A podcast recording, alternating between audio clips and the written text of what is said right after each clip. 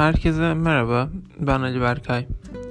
İTÜ'de ekonomi okuyorum. Yani daha hazırlıktayım gerçi ama 19 e, yaşındayım. Birkaç aya da 20 yaşına gireceğim. 2020 senesi hepimiz için zor bir sene oldu ve olmaya da devam ediyor. İnsanlar da işte son 4 ay dayanın, son 3 ay dayanın gibi sanki 2020 bitince bütün dertleriniz bitecekmiş cisine paylaşımlarda bulunuyorlar. Ben de bu konu hakkında bir podcast kaydetmeye karar verdim. Ee, ilk önce sıcak gündemden bahsetmem lazım. Ülkemizde yaşanan depremler 2020'nin hemen başında Elazığ depremi yaşandı 6.5 şiddetinde ve 41 vatandaşımız hayatını kaybetti. 1500'e yakın yaralımız vardı. Ee, daha sonra bir iki gün önce hatta 30 Ekim'de e, İzmir'de bir deprem meydana geldi. Çok şiddetli bir deprem meydana geldi. Ve hala artçılar olmaya devam ediyor. Şu an son kay kay kayıp sayımız 66 idi. Bine yakında yaralı vatandaşımız vardı. Daha enkaz altında olan vatandaşlarımız var ve Çalışmalar devam ediyor. İnşallah sağ salim kurtulur hepsi. Vefat eden vatandaşlarımıza da Allah'tan rahmet diliyorum. Elazığ depremi olduğunda ben çok iyi hatırlıyorum. Ee, bütün vatandaşlarımız haklı olarak şöyle dediler. Nerede bizim deprem vergilerimiz? Bu kadar vergi topladınız. Nerede bunlar dediler. Daha sonra vatandaşlarımız hatırladılar ki sağlam olmayan binalarda yaşıyorlar, yapılarda yaşıyorlar ve dediler biz önlem almalıyız dediler. Hep dediler dediler ama hiçbir şey olmadı. 10 gün 20 gün bir ay sonra e, dediklerinizin hepsi unutuldu. Bizim milletimiz biraz daha doğrusu kendimi de dahil ediyorum. Biz biraz sanırım balık hafızalıyız. Bizim üzerimize düşen de bu süreçte en azından sosyal medyada kaybolan vatandaşlarımızı paylaşarak en azından ben öyle yapıyorum. Paylaşarak yardımcı olabilmek, bir insanın bulunabilmesinde emeğinizin olması, paylaşımınızın rol oynaması gerçekten önemli bir şey.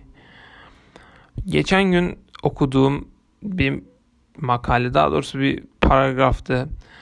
Ee, şu şekildeydi e, insanlar aslında bir zincir şeklinde altı hamleyi geçmeyecek şekilde birbirine bağlı. Yani sizin tanıdığınız 5 kişi, sizin tanıdığınız daha doğrusu sizin tanıdığınız insan bir insan, onun tanıdığı bir insan, onun tanıdığı işte bir insan.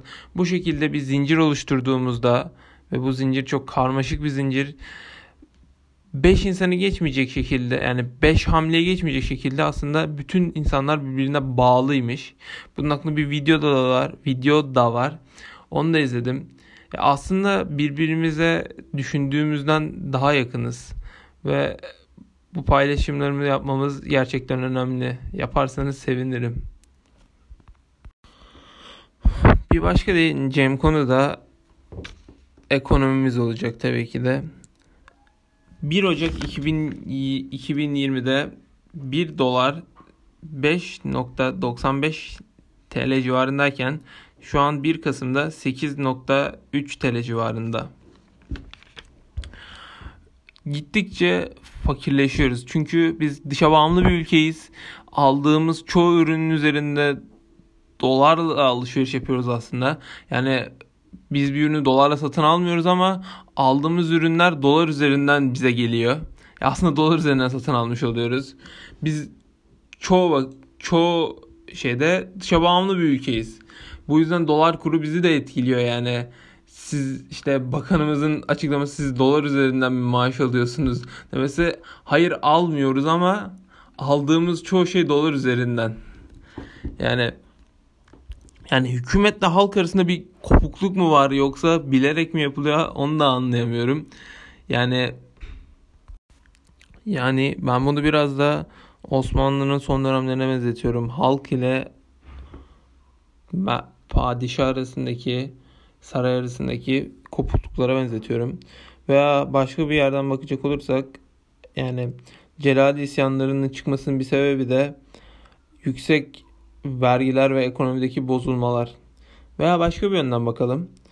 Ee, Yeniçeri ayaklanmalarının bir sebebi de ekonomidir. Çünkü yani adamın cülüs bahşişini vermiyorsun. Adam isyan ediyor. Yani ekonomi hayatımızın her alanında var. Var olmaya da devam edecek. Tekrar e, dolar TL ilişkisine bakacak olursak ben dolar TL grafiğini çizmeye çalıştım kendim. Daha doğrusu internetten baktım kendim çizdim.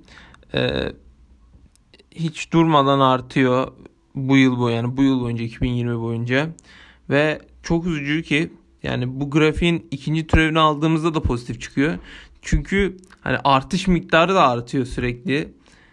Yani özellikle son bir ayda acayip arttı dolar veya gram altına bakacak olursak gram altın 1 Ocak'ta 290 TL iken şu an 1 Kasım'da 500 TL dayandı. Ya aynı şeyler gram altın için de geçerli. 2020'nin bizi getirdiği diğer şeylerde biliyorsunuz 2020'nin hemen başlarında Kobe Bryant ve kızı vefat etti. Van'da çığ düştü. Ee, Avustralya'da orman yangınlarında milyonlarca hayvan telef oldu. Ve en önemlisi belki de hala hayatımızı etkileyen koronavirüs ortaya çıktı ve etkileri tabii ekonomik olarak anlattım az önce. Yani binlerce insan hatta milyonlarca insan belki de işsiz kaldı, işini kaybetti. Mayıs ayında ABD'de George Floyd adlı siyah bir vatandaşın boğularak öldürülmesi bir polis tarafından e, bu Amerika'daki ırkçılık olaylarını tekrar alevlendirdi. Ya zaten var olan bir şeydi uzun zamandır. Ama büyük eylemler yaşandı. Yürüyüşler, gece insanlar sokakta, beyaz insanlar da yürüdü, eylem yaptı. Orası bayağı karıştı.